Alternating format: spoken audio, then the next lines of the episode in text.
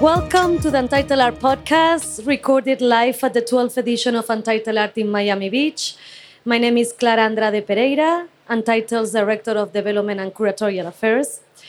I am thrilled to be introducing this panel discussion framed within this year's prize and programming partnership with NXTHVN. As part of this special and unique collaboration, we are delighted to welcome NXTHVN to our next sector. Do not miss visiting their booth at A10, showcasing the work of their fellowship resident artists. In addition to the NXTHVN Visiting Artist Prize, which awards a two month residency and an exhibition to an artist exhibiting at this year's edition, I am very happy to already announce uh, that this year's awardee was uh, Awilda Sterling Duprey, presented by El Kilometro, Puerto Rican artist uh, with, with a very interesting uh, performative and mixed media practice. Today's panel, Art Unveiled, Navigating the Ecosystem and Crea- of Creativity, is moderated by Marissa del Toro, Assistant Director of Exhibitions and Programs at NXTHVN. Del Toro is also a co founder of Museums Moving Forward and is currently involved with their editorial board. Previously, she served as a 2021 2022 curatorial fellow at NXTHVN and as the 2018 2020 Diversifying Art Museum Leadership Initiative curatorial fellow at Phoenix Art Museum. It's a long one. With no further ado, I hand over the mic to Marissa. I want to again thank uh, the NXTHVN team for their support and for being part of Untitled Art and to all of you for joining us today. Thank you. Thank you, Clara.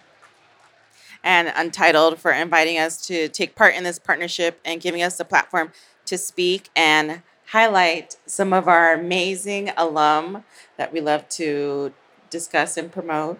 Um, and thank you all to the audience for coming out and listening to us today. I'm very excited to introduce Jeffrey Meris and Alyssa Klauer as we talk and discuss um, our creative journeys since completing our respective NXTHVN fellowships in 2021 and 2022, and just the post fellowship life, um, how it is navigating the vibrant art ecosystem and the ever evolving expressions of artistic liberation. So, to start, I'll be reading Jeffrey's bio. Jeffrey Meris, born in Haiti, lives and works in New York. He is a multidisciplinary artist whose practice engages with the relationship between materiality and larger cultural and social phenomenon. Working across sculpture, installation, performance, and drawing, Meris's work considers ecology, embodiment, and various lived experiences while healing deeply personal and historical wounds. Meris earned an AA in Arts and Crafts from the University of the Bahamas in 2012 a BFA in sculpture from the Tyler School of Art in 2015, and an MFA in visual arts from Columbia University in 2019. Meris has exhibited at numerous institutions, including the Newcomb Art Museum, New Orleans, Amon Carter Museum, Lehman Maupin, White Columns, the National Gallery of the Bahamas. Meris is a 2019 Skowhegan School of Painting and Sculpture alum, a 2020 NXTHVN Studio Fellow, a 2021 Sharpe Walentas Studio Program Artist in Residence, a 2022-23 Studio Museum in Harlem Artist in Residence, and a 2023 Pollock Krasner Foundation awardee. Alyssa Klauer is a painter based in Brooklyn, New York. She received her BFA from the Maryland Institute College of Art in 2017 and her MFA from the Cranbrook Academy of Art in 2019. Klauer has been awarded the 2021 Toy Foundation Fellowship alongside the 2021 2022 NXTHVN Studio Fellowship. She was also a 2022 MoCA Cleveland Toby's Prize nominee. Her work has been exhibited at the Museum of Mies, the Museums in Seattle, Fredericks and Freiser Gallery, 1969 Gallery, and Sean Kelly Gallery in New York, among others. She has attended residencies at the La Brea Studio Artist Residency, Palazzo Monti, Art Cake, Vermont Studio Center, Adhesivo Contemporary, Green City Collective, the Chautauqua Institute, and NYU Steinhardt.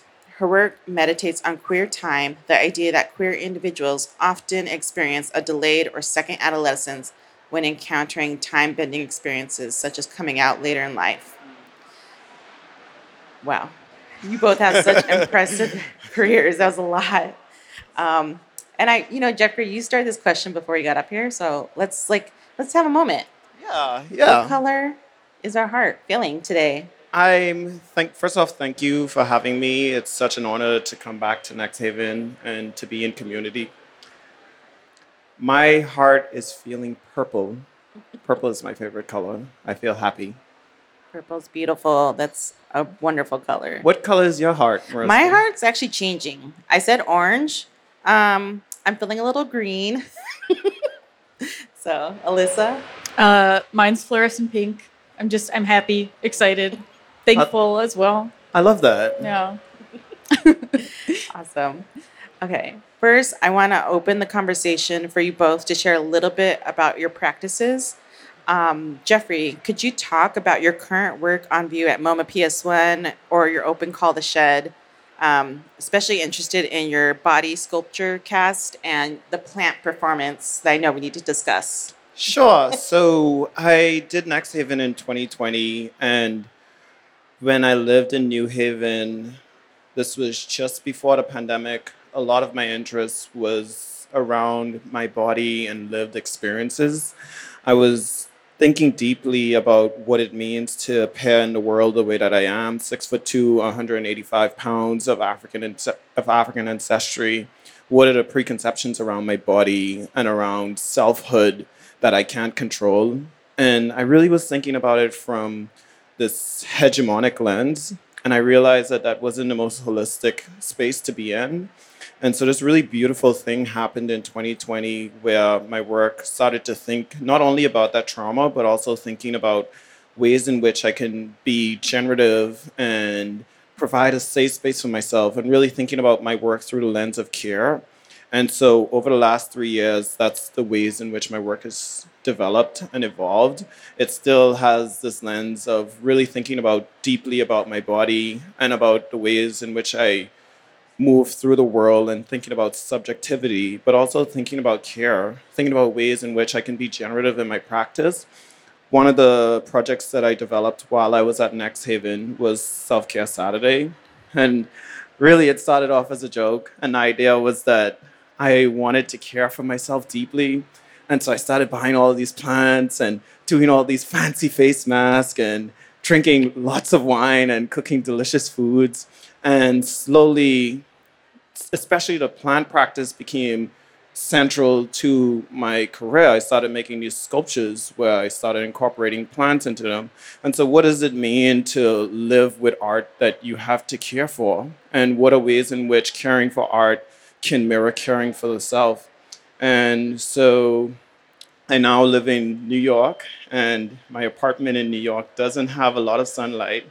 And my apartment in New York doesn't have a lot of sunlight, and I moved from New Haven, the land of all day sun and lots of space, and I had to be pragmatic and think on my toes. And so I developed this practice where I actually walk my plants, uh, and and it again started off as a simple idea, right? I think that does art asks questions and design proposes those answers. And so that's one way in which my practice is situated and has also evolved.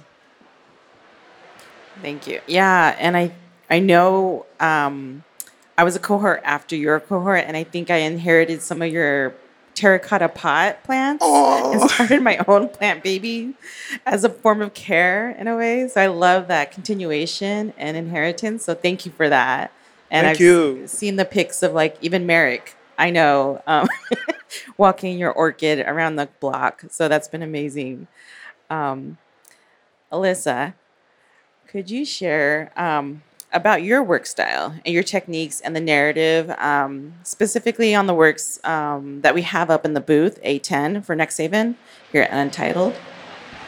Yeah, so um, the works that are featured in the booth um, feature two different motifs that I started developing at NXTHVN. Um, in each work, you'll see a kind of phantom like portrait I call the dreamer. Um, so the rest of the paintings I see as um, being generated by the dreamer. Um, so when you realize you're having a dream and you're kind of watching from a plane removed. Um, and the second motif are um, shadowy women and girls um, in various um, kind of fantastical settings, looking at this through the lens of queer time, uh, delayed or second adolescence that I've experienced as a queer person who came out later in life. Um, so in the booth, there's three different paintings. Um, one is um, called Ice Skating Fantasy. Um, it's kind of self-explanatory, uh, but you'll see in the booth it's um, a lot of tenderness and joy and longing in the work. And um, another work was February Morning to Valentine, thinking about abstraction in the field of um, like paper cut valentines. Um, so there's figuration in that, abstraction in that. Um, and then a small painting called Birthday Meltdown. Uh, I love these titles. it's so fun. You you guys should, you know, if you're listening to this podcast, You need you to should go to the booth. You need to ch- go to the booth and Go to the check booth. out the work because the titles and the painting themselves, yeah, it explains it all. Yeah. Um, so again, similar. I was um, for that thinking about there's like a pack of candles you can get like at the grocery store, and there's like pink and white striped candle, and then I was thinking also about like um, Snow White's poison apple, like uh, melting and aging, humor. You know. Also, I feel like we are very lucky with the booth we have, the placement of it, the light we're getting, because also the way it transforms. You're painting the colors themselves. Um, you know, seeing the progression throughout the day. It, like your, I think it's February Valentine too. It transforms from blue to green to more like fluorescent yellows, and it's a beautiful, just happenstance to like encounter. So, I, you know, we'll talk more about the colors. If you want to say anything though, Um, I just would add that, like, yeah, all the paintings have like iridescent elements, like matte elements, metallic elements. So even depending on like where your body is and like the different light of the day, they do change a lot. So, no, I was very happy when I heard that from you. I was like, yay! okay, now let's get into it. Can we talk about the art world realities? Like, how do we stay grounded amongst all the forward facing realities of being an artist, um, myself a curator, you know, for you all, it's art making, going to openings, fairs, um, but also the back end of being your own, at times, administrator, um, studio management, also moving. I know, Jeffrey, we had like a pre call and you were like, I'm in a U Haul truck right now. so, how do we stay gran- grounded? You know, Jeffrey, you've had some major experiences with the Studio Museum opening, um, the Shed Open Call group exhibition, and congratulations on those. Thank you. Alyssa, you just had a ton of residencies this past year Los Angeles, Venice, um, Mexico, and then also, you know, exhibitions in New York, LA, and Hong Kong. So, what do you all do to stay grounded? I this is a really tough question, but I think it's really this is where this idea of community becomes extremely important. Who are the people that you're surrounding yourself with and how are they showing up in your life? And that's not in a transactional sense, but more so more so does that mean checking in with your friends every now and again?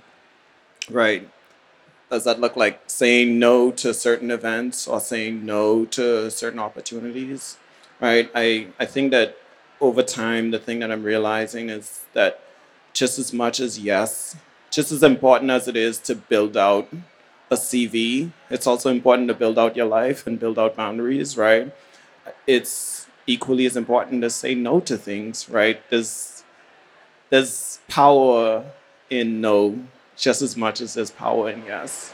Absolutely, yes. No's a big, big, and at times hard reality to um, and boundary to like enforce and implement, but it's so needed. Right. I, I also think that you just won't align with every opportunity that comes your way, right? Certain galleries, you might realize that your politics are just not aligning, right?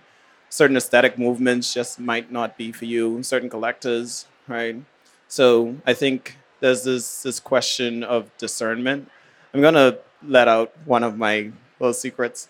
I I created this alter ego, and she she handles the admin side of my world, right? That way, there's a nice off and on switch. I won't say her name, just so y'all don't know, but she the, the really tough conversations, right? Having to talk strictly business, right? Or having to stand up for myself in a way that at times could feel uncomfortable.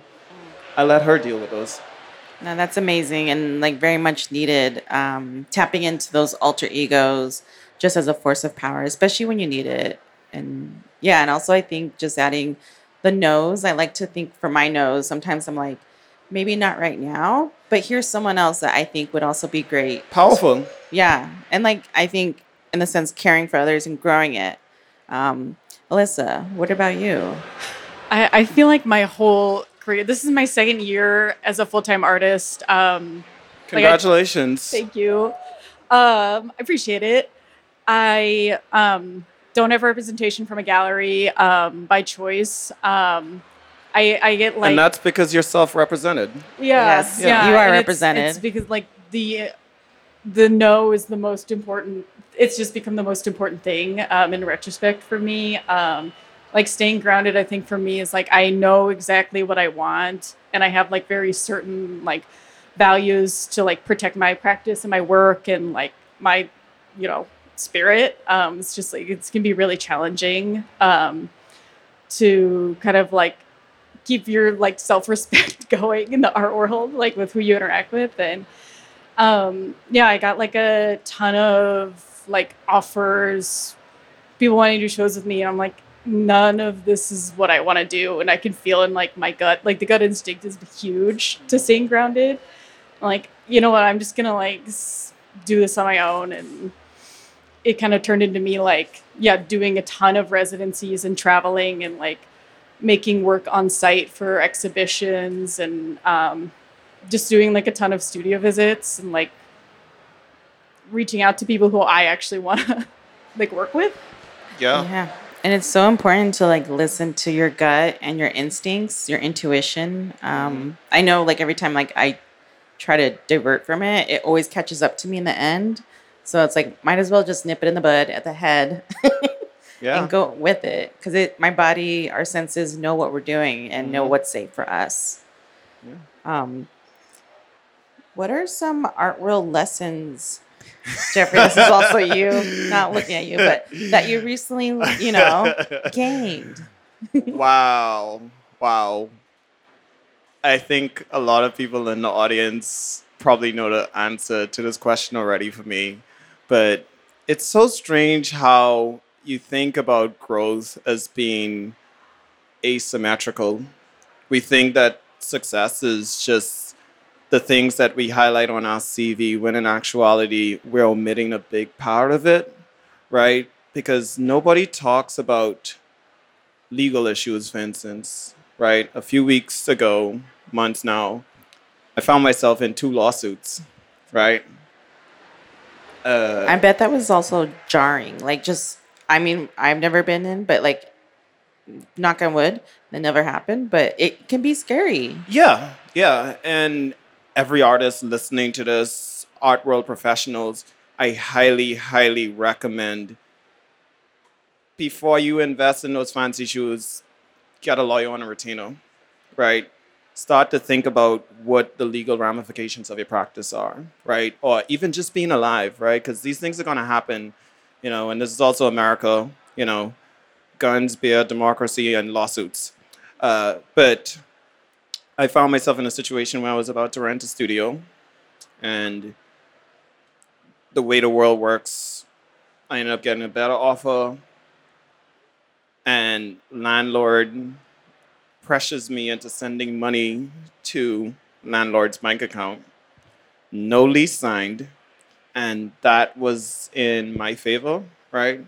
Because had I signed that lease, I would have been obligated to paying that rent for the term of the lease, right? So no lease signed, and I sent a heap of money to him.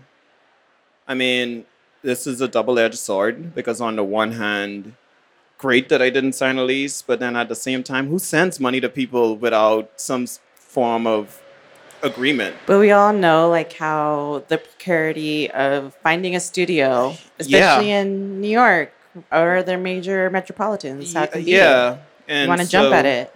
I ended up having to get a lawyer. I was thankfully I was supported by VLA, Volunteer Lawyers for the Arts. If you're an artist, I highly recommend becoming a member. Represented pro bono, and I got my money back. But the stress I could have done without two and a half months of stress, you know. And also in this economy where it's almost impossible to sell art these days, imagine someone just trying to take multiple thousands of dollars away from you. That's terrible. But I'm so glad it worked out. And I'm glad the volunteer lawyers for the arts were there to support you Mm-hmm. and like guide you through this process, you know. And I yeah and i i think that just being an artist you know i i you often hear people talk about how easy it is to be an artist or how much how this life is supposed to be a free flowing free spirited sort of lifestyle and it's absolutely not because you have to manage your studio you have to order materials you have to pay all these bills take care of yourself survive the craziness of being alive as a human in 2023 plus your plant babies. you know and take care of plants. We can't forget the plants. But i'm going to turn it over to you. What's going on in your life lisa Can you refresh me on the question? Yes. We've gone so far. Yes. Um, so, what was any art world lesson that you feel like you've gained recently or encountered um, that you, you know, Um, for me, I'm always like, my mantra is like expect the unexpected. yeah, very true. Um, like I feel like I'm just constantly pivoting. Um, and I, I'm definitely like a catastrophic thinker, but I always like there's always a solution. Which I love and appreciate about you. So, And worst case scenario, so like things usually go better. Just like not a great mindset, but um, no, it's just like people really, really surprise me in like super negative ways and then also super positive ways as well. So yeah, I, I try to tell myself, I guess my lesson is like keep like going through the issue or the event or the person or whatever because it'll continually evolve. You just kind of have to, wait it out a bit sometimes. yeah. And Well- push, keep pushing. I, I think also artists I think artists need to learn to see themselves as business people just as much as we see ourselves as creatives. And that's not to say that you should just go out and put everything outside of your front lawn on a lemonade stand, but nonetheless, we are business people, right? And so our business practices need to reflect business thinking, right? Well, you know, not everyone that shows up to your studio to buy your art has good inten- intentions. Yes, So absolutely. you have to do your homework. If you're an artist that's representing yourself, that's selling your own art, before you sell something to someone, you don't just go ahead and sell because not everyone has good intentions. Unfortunately, I had my first work flipped this year, oh, and that's a terrible feeling. that is right. terrible. I'm so sorry. And it is, I think you're you hitting the nail on the head, and it's absolutely right. Like, um, you know, I think that's like what the power of NXTHVN, like the lessons we learned, like we learned, I learned from there was like knowing what the art world business is like. How, You Mhm. know, it doesn't mean you can navigate it however you want, but as long as you have that knowledge, um, that's the main part because we are, whether we like to act like it or not, we're a business. Even myself as a curator, you know, my big lesson this year was taxes. You know, Say more. I got some money this year and I had to pay it back, you know? so thankfully I had sound mind to save throughout the year. Mhm. But I think I had a tax bill of 10, 10 grand off the top. Oh. It was like I'm sorry. fun. So um, yeah, just keep in mind. And like now I have um, a really good accountant too that's helped a lot. hmm But just like realizing what those business practices involve, like what can count as a tax write off, you know, also like 401k or IRA, you know, starting that Yep. for myself. So like when I am older, and I always emphasize with artists too, to think about long term game. Yep. Think about health insurance. I'm Yes. one of the things that literally make my brain want to explode is when I meet artists who are doing really well financially, and you know, and they're on every artsy list and everything. They don't have health insurance. Yeah. To me, that's that's crazy. I know. I know. I would love when the U.S. gets you know universal health care, I but mean, that's a big. for now, That's a sign up for discussion. Obamacare. You know, get enrolled. It's so important mm-hmm. because it really hurts when I see a lot of colleagues, and loved ones, friends, um, and even family who don't have health insurance and struggling. You know, because you never know, and expect the unexpected, like Alyssa was saying. Yeah. I, I also wanted to say, in terms of like business, for me, like getting super like in tune with like budgeting, um, because then you kind of have like, can I say bad words? Let's not. Yeah, as long as you have the mic close. Okay, cool, got it. Um, like the fuck you fund of like, I could say no to so many things I didn't feel great about doing because I had like saved the nest egg, you know, super it was in tune with like my finances because you know I also was like, you know, you get the 10k tax bill and you're like, okay, I have it, like I'm good. I, um, but yeah, for me that's been super helpful to like, you know, have more autonomy over my practice. Absolutely. So start your IRA, your fuck you fund, and your nest egg. Um, so we're nearing the end, but I do want to ask. Um, oh, we have so many questions that we didn't get to, but um, oh, we do. Okay. What was the influence of residency programs within each of your practices, especially as sites and platforms for you to find community and flourish creatively? And yeah, can you talk about how residencies have shaped your practices and since then too? Yeah, I I think I've done a long run. so I could start with where I am now. Yes. I just finished the Studio Museum in Harlem 2022, 2023 artist in residence cohort. And where I am in this very moment in this space, well, maybe not in this space, but in New York City, is that I am residencied out.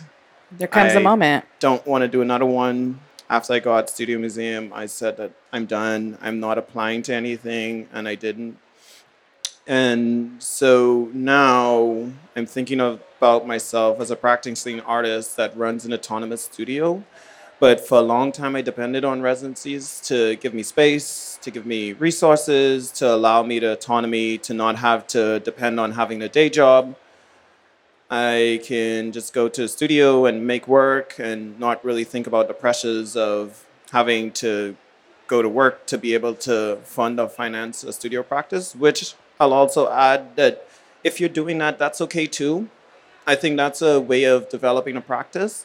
But different residencies has given me different things. My very first residency I did was actually in the Bahamas, my hometown, Wow. Pop Up Studios Junior Residency in 2009. Shout out to my Bahamians in audience. Um, and that residency was extremely pivotal for me because that was the first time I went to New York City. I went to the Studio Museum in Harlem for the first time in 2009, and some 12 years later, I'm an artist in residence there. Uh, different residencies have given me different things at different points in my life. Skowhegan really gave me a groundwork, network of community and people who, it, it also just helped me think through this, this this hyper accelerated experience that I just had in grad school, and it gave me the space to unpack that, and at the same time allowed me the resources to apply to NXTHVN. Amazing. And then it also gave you a tattoo too. It did, and I shared a tattoo with ten other people in this world. kind of a cult, but not really a cult. Uh, and NXTHVN was just this completely different experience. I did it in the pandemic and met people who I loved and was really able to develop language and hone what it was that I was saying in my practice, right? Uh, the bedrock of my practice is body of work. Now you see me, now you don't. I mostly developed at NXTHVN.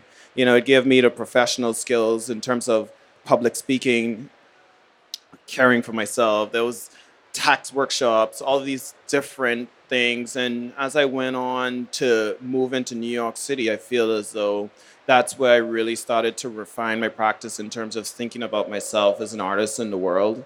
And most recently, the Studio Museum has just been an immense platform and really helped to propel me forward into the world and uh, really have my first major institutional exhibition in New York, which is up until April 8th at the MoMA PS1.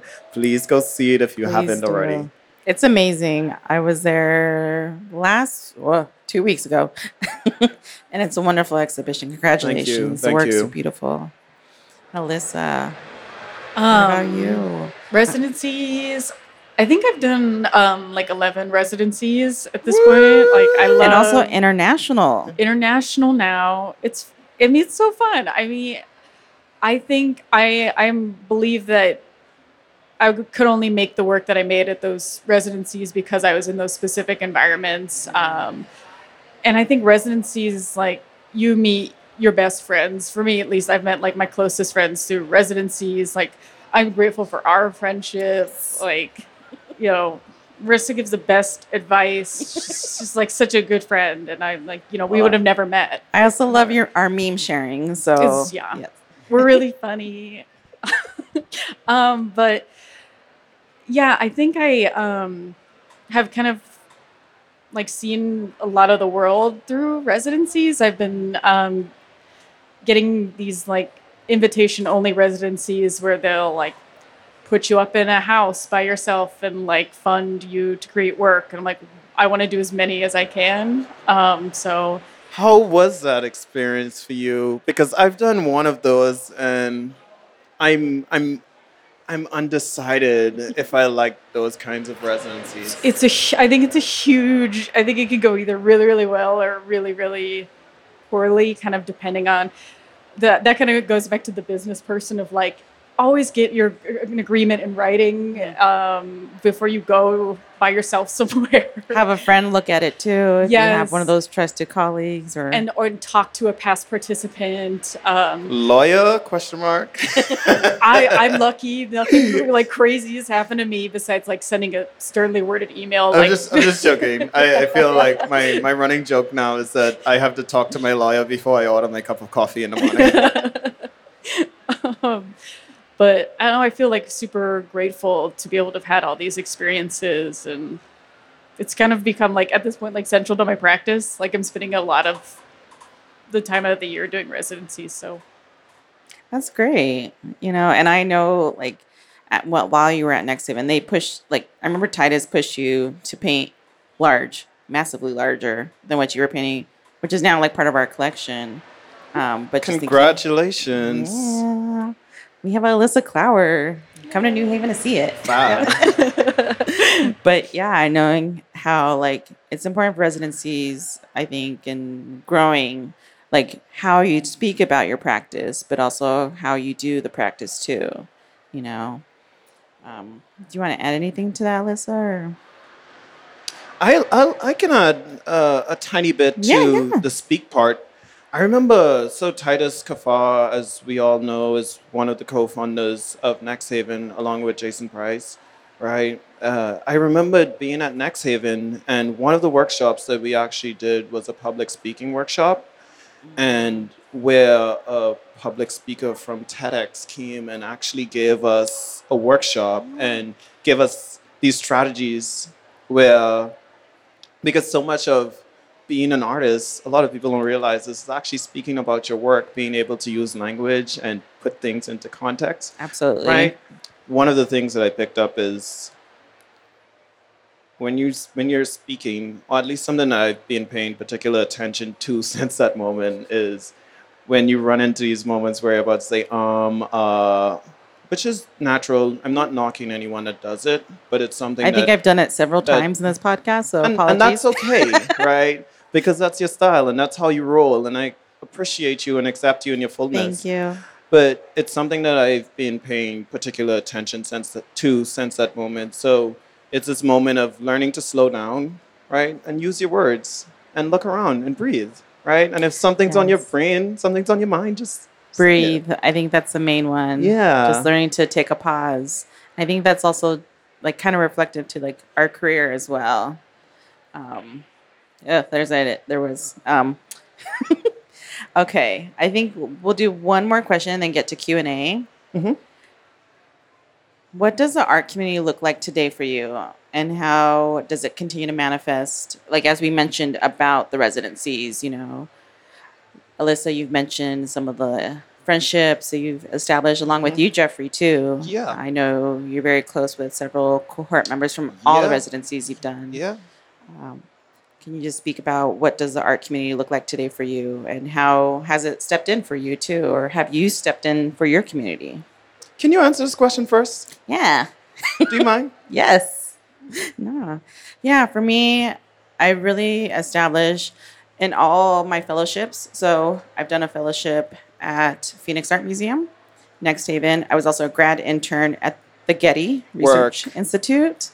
Um, so I've carried a lot of friendships I've made along the way with me, uh, always checking back in with them, going back. I'm going back to Phoenix to check in with my actual friends out there and family too I love that. and also uh, bringing them along. Also, I was a, for a first summer intern at the Latino Museum Studies program in the Smithsonian, hmm and I've really established lifelong friendships with those cohort members. They, I invited one, Alex Santana, a fabulous writer, Mhm. curator based in New York, to write for the NXTHVN catalog as a guest Wow. writer contributor. I've I've collaborated with her, um, you know, and also Jamila. We're kind of working on something right now for another curatorial fellowship I'm doing right now. Love. So yeah, there's a lot, and I'm I'm a little. I love the fellowship, but I think I may, need to, you know, say no in a little bit. Yeah. Not yet. But yeah. it's been wonderful. Those are been like the influential moments for me.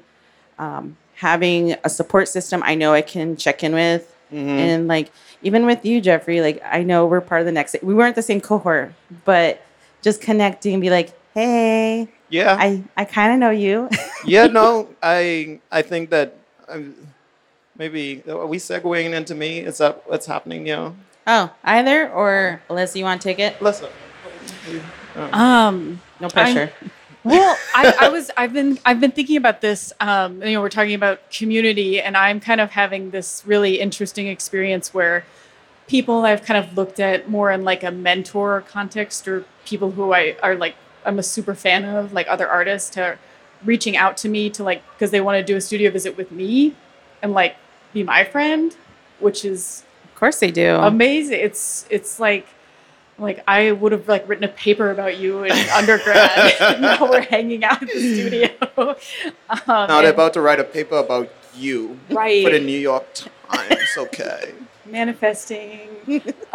um, but I, I also think like you know being in New York has been really good for me. Um, is even if like all of my like friends don't live in New York in the art world, like people are always like coming through and um, yeah, I think for me just like also for so long I think I was afraid to just reach out to people, Mm. and now it's just like sending an email to somebody like i love this show you curated. It made me feel like xyz and then they're like oh can i come to your studio? And then we're like you know building Absolutely. Sometimes a cold call works, you know, especially for curators and like, you know, like want to meet up for coffee. Just shoot an email. You never know what happens.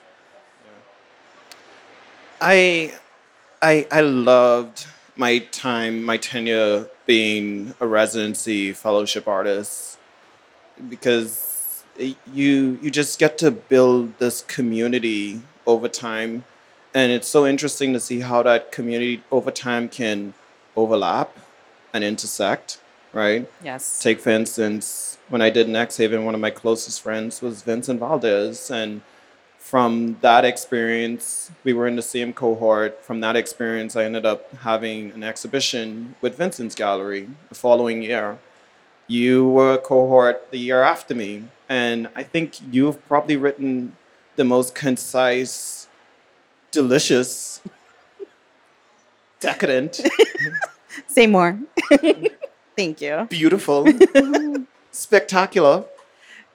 Keep going. It was an honor, honestly. Okay, I know we're gushing, but it was an honor to write about Jeffrey's work for Lehmann Maupin for a show curated by Teresita Fernandez and just to um, Eyes of Their Skin.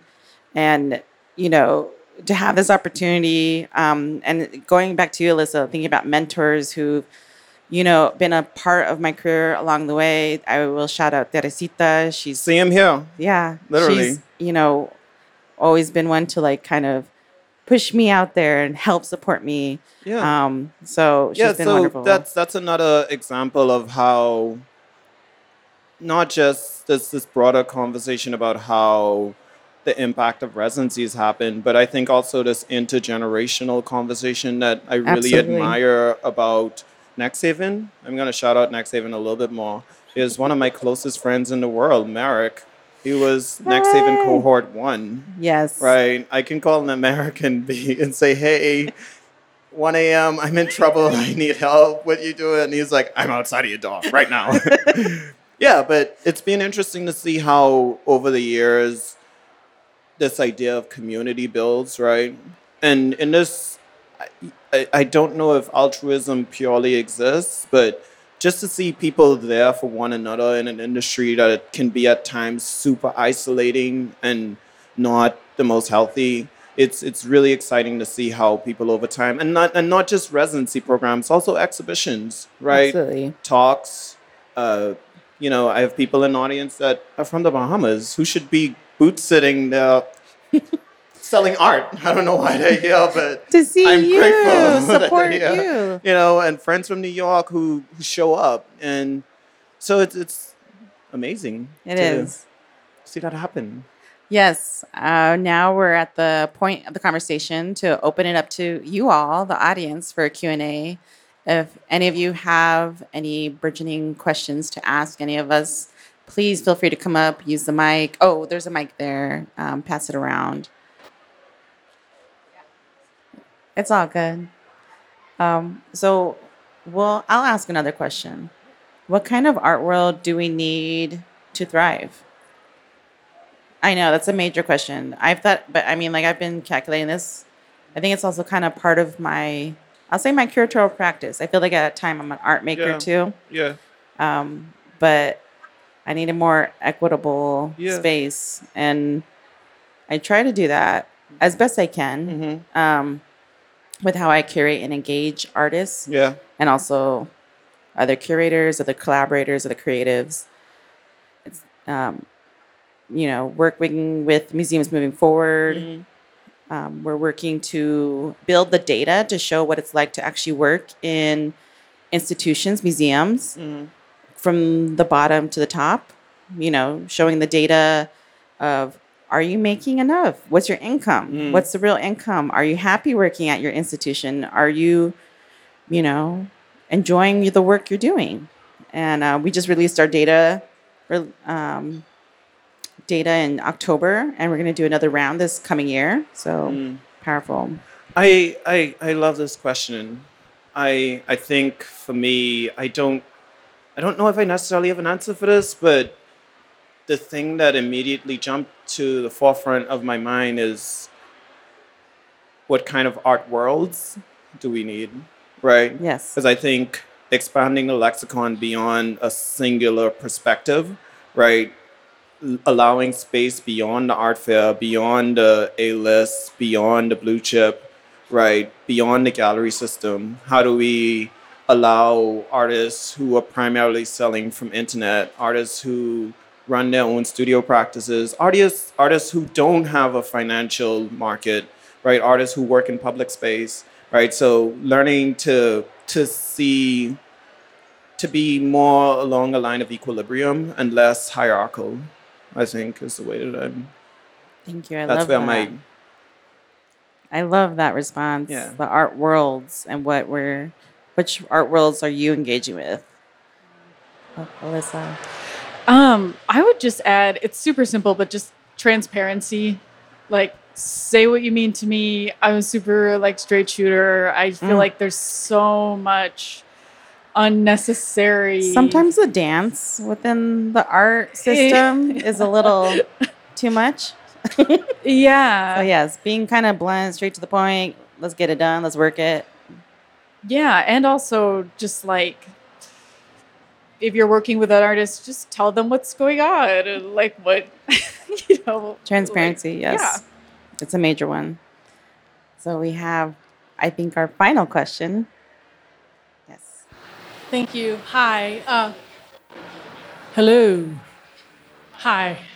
Uh, I really, really love this conversation. My name is Cheryl Finley, and uh, I'm a friend of NXTHVN. And um, but the question I have um, is is about um, mentorship, and and maybe gets back to this notion of ecosystems and worlds, um, because I think that in order to really strengthen and make the the worlds that we want, that we desire, that we're we want to be a part of. Um, it does have to do with mentorship, and you've talked about people like Teresita Fernandez who have mentored you, and and also the way NXTHVN has, um, uh, you know, influenced your own practice, the way other artist residencies globally have influenced your practice. And I want to know who are you mentoring now today, um, because it's intergenerational. It is an Absolutely is. intergenerational enterprise, the ecosystem. Thank you. Yeah. Uh, I will answer this because um, actually, so I anytime I so anytime I have a colleague reach out to me and ask to um, connect with a young artist or curator, I am always yes. I'm always as much as I can. I can be yes via email or Zoom, just a coffee. Sometimes if we're in the same city. Um, and there's actually one young person in LA that I recently met. They work at LACMA. I believe they work in um, programming, but they're interested about curating. They don't come from a background of art. I didn't come from a family or background of art. So just kind of giving them that knowledge. And that is how I feel like the equity is being built, sharing that knowledge of like how to access access certain spaces and ecosystems, worlds, like what's it like to come to a fair? What's it like to go to a VIP opening? Mm-hmm. How do you do those dances that you're not taught in grad school or you just learn along the way? So we had a great discussion about what it is to be in the art world, all the types of art worlds there are.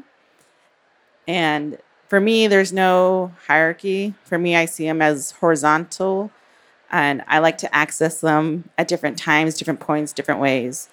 So trying to encourage them to find what works for them, because maybe the Getty Ivory Tower, maybe it's for them. It could be. It could be fabulous. But also, you know, the La Plaza Cultural Center in LA could also be for them. So whichever institution they're looking to get into or however they want to manifest it, that's what I try to encourage and um, always open to connecting. Yeah. Um, similarly for me, a lot of people reach out to me, like email, Instagram, um, like young artists, a lot of times students. Um, I used to be like a professor of painting one, um, which I, I love so much. Um, but now that now that I'm not teaching, um, yeah, every time somebody like wants to talk to me, I feel very honored to give any kind of advice I can. Like I also don't come from like an art family or you know background um so i you know it's something i wish i could do more of as well. I feel like i still have like more years so i feel like i could be like a true mentor. Um but yeah I- feel like super honored to like just yeah give space and time to people like you were talking about. And um yeah yeah. Also, I will say, Alyssa, like you've shared knowledge, especially about painting and technique with me. Um, so that's like a form of mentorship, you know. I don't my background is art history. I'm not a maker per se. But you shared like, you know, along with John about color theory, you know, getting more into the depths of that, especially within your work. Yeah.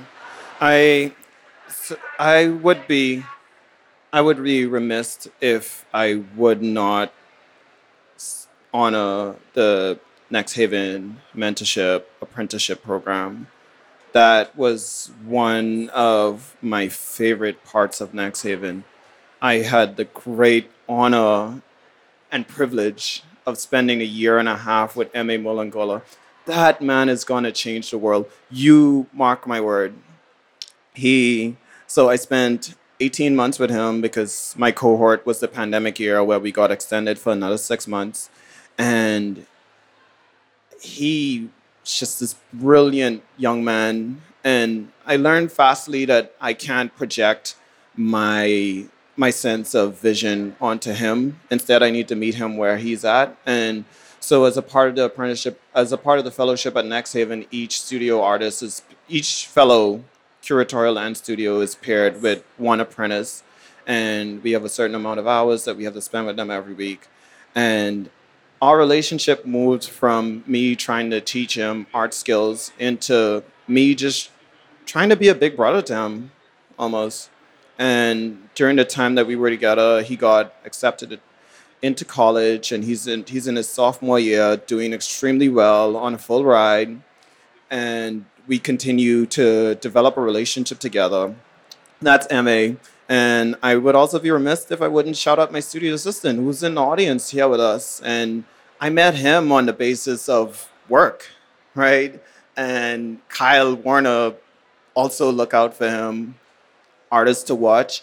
And I think that our relationship extends beyond just a transactional relationship of I pay you money, you make work for me, right? Sometimes he's teaching me stuff. and yeah, so so really thinking beyond the top down, you know, bottom upness of it, but also thinking about who do I pull up as I come up in the world. Absolutely. And shout out to our NXTHVN high school apprentices, current and past. They're absolutely amazing. So um, that is the time we have. So thank you, Jeffrey and Alyssa, and thank you to Thank the you. audience. Thank for coming you. Out. Appreciate Thank you all. it. Thank Have you. a blessed Thank you. day. Thank you.